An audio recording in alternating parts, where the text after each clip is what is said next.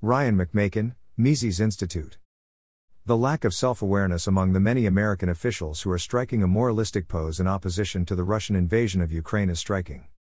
For example, Foreign Policy has published a column by Colonel Yevgeny Vindman, asking how the world can tolerate a country like Russia on the United Nations Security Council. His specific point was that any country that invades another country must not be allowed veto power in the United Nations. Responding to Vindman, however, Stephen Wertheim pointed out what should be obvious to everyone. That's a fair question and one that applies to two thousand three, too. In other words, the view that the current Russian invasion is somehow unique in its aggressiveness requires a complete rewriting of history and a willingness to ignore the reality of the U S's invasion of Iraq in two thousand three. If an aggressive powers veto in the U N was perfectly fine in two thousand three, why is it suddenly not acceptable now? The reality, of course, is that the United States is powerful enough to invade whatever country it wants and still get away with it.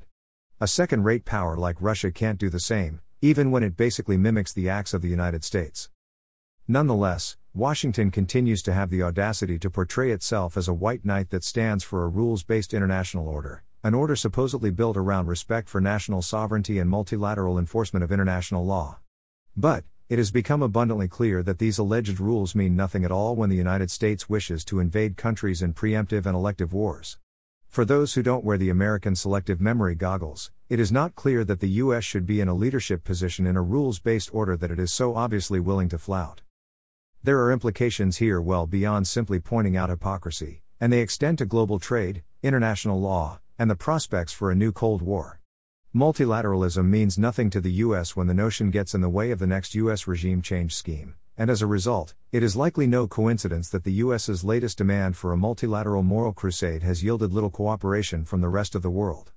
As has already become clear, few regimes outside of the North Atlantic Treaty Organization, NATO, have been willing to go along with the U S's demands that the world's regimes impoverish their citizens by cutting themselves off from Russian oil and wheat, and everything else.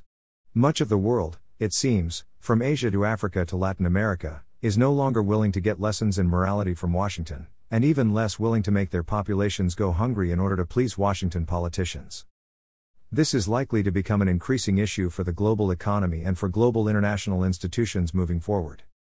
Iraq two thousand three versus Ukraine twenty twenty-two.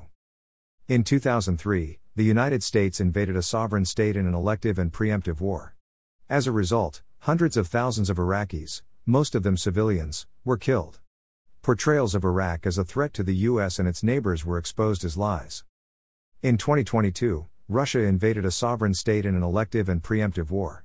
Military and civilian casualties may someday rival those of Iraq, but given that Ukraine's population is now twice as large as Iraq's was in two thousand three, totals will need to grow considerably to be comparable to the carnage in Iraq. Yet, the way the U S regime, the U S media, and U S public treat these two invasions is truly a sight to behold. A few minutes on Twitter make it clear that Americans are still making excuses for the U S's blood-drenched Iraq invasion. Some claim that the deaths of Iraqi women and children should be ignored because the Iraqi regime wasn't democratic. Others portray the hundreds of thousands of deaths in Iraq, a lowball figure being two hundred thousand out of a population of twenty-three million, as a negligible matter of a few stray drones. Forgotten by these apologists are the times U S troops opened fire on children and the U S mercenaries who fired machine guns into crowds of unarmed Iraqis. Moreover, the U S shelled and completely destroyed both Fallujah and Mosul. The bloodshed was remarkable, indeed. The U S media, on the other hand, now hints the Russians are uniquely barbaric for using cluster bombs, but the U S used these in Iraq. The U S also purposely fomented a civil war through its needless debathification policy, which rendered millions of Iraqis unemployed and abolished the nation's few institutions designed to maintain local order. Those caught up in the current anti-Russian frenzy denounce anyone who mentions these historical facts because they don't fit Washington's present narrative. But for most of the world, which isn't as emotionally invested in the idea that the United States is the beacon of moral foreign policy, the last twenty-five years of U S foreign policy make it clear that talk about a rules-based order is nothing more than talk. Will the world isolate Russia on moral grounds? Even in the wake of the alleged massacres in and around Bucha, we're hearing almost nothing at all from regimes outside the U S's inner circle of NATO and near-NATO allies. For example, in Fox's piece on world leaders reacting to the alleged massacre, we quickly find that the world means a handful of countries like Japan, New Zealand, and NATO members. all the same regimes keep showing up in every piece about the world's reaction. Even within NATO, Turkey continues to engage in efforts to facilitate peace talks with Russia.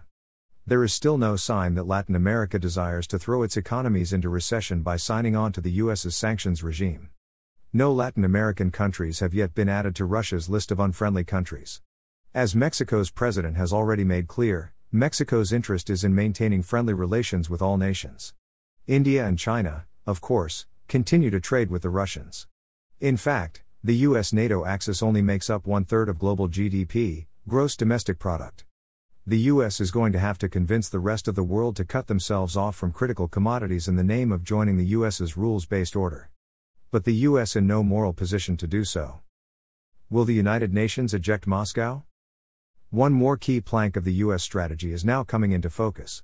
Within days of Vindman's article in Foreign Policy calling for the removal of Russia from the U N Security Council, Ukraine's Volodymyr Zelensky demanded the same, claiming that no country that invades another country can continue on the Security Council. Short of expelling Russia, Zelensky maintains, the Council should dissolve itself.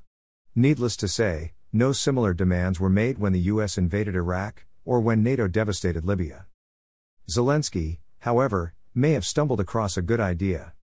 Now may be a good time to abolish the U N. The United States has spent the last thirty years turning the United Nations into a U S-dominated institution designed to rubber-stamp U S military interventions, make excuses for U S allies, and wag its finger at U S enemies.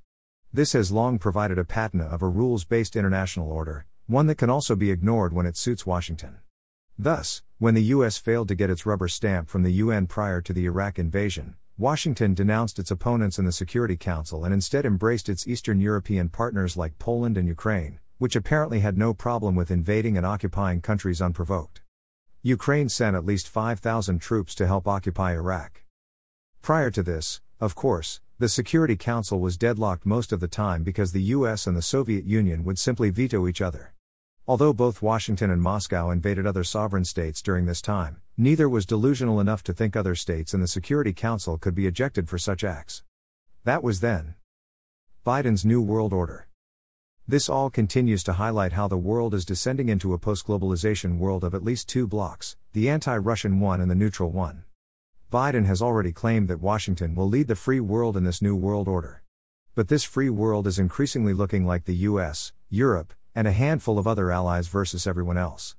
Enlarging this bloc would depend on expanding soft power based at least in part on moral leadership, especially as the U S continues to become a smaller and smaller part of the global economy. Thanks to the U S's blatant disregard for a rules-based order in recent decades, this looks increasingly unlikely. This article, republished with permission, originally appeared here. Copyright Mises Institute. All rights reserved. Ryan McMaken, at Ryan C. McMaken, is a senior editor at the Mises Institute. Send him your article submissions for the Mises Wire and Power and Market, but read article guidelines first. Ryan has a bachelor's degree in economics and a master's degree in public policy and international relations from the University of Colorado. He was a housing economist for the state of Colorado. He is the author of Commie Cowboys, The Bourgeoisie and the Nation-State in the Western Genre. What are you waiting for? Take advantage of your free copy of the uber-relevant Callie the Destroyer today. Callie the Destroyer is an illuminating and deep read, and the result is a must-read tale in tune with contemporary concerns that it dresses up as an Orwellian future. Reader's favorite. Syringe, syringe, syringe, syringe, syringe, syringe, syringe, syringe, syringe, syringe, syringe, syringe, syringe, syringe, syringe, syringe, syringe, syringe, syringe, syringe, syringe, syringe.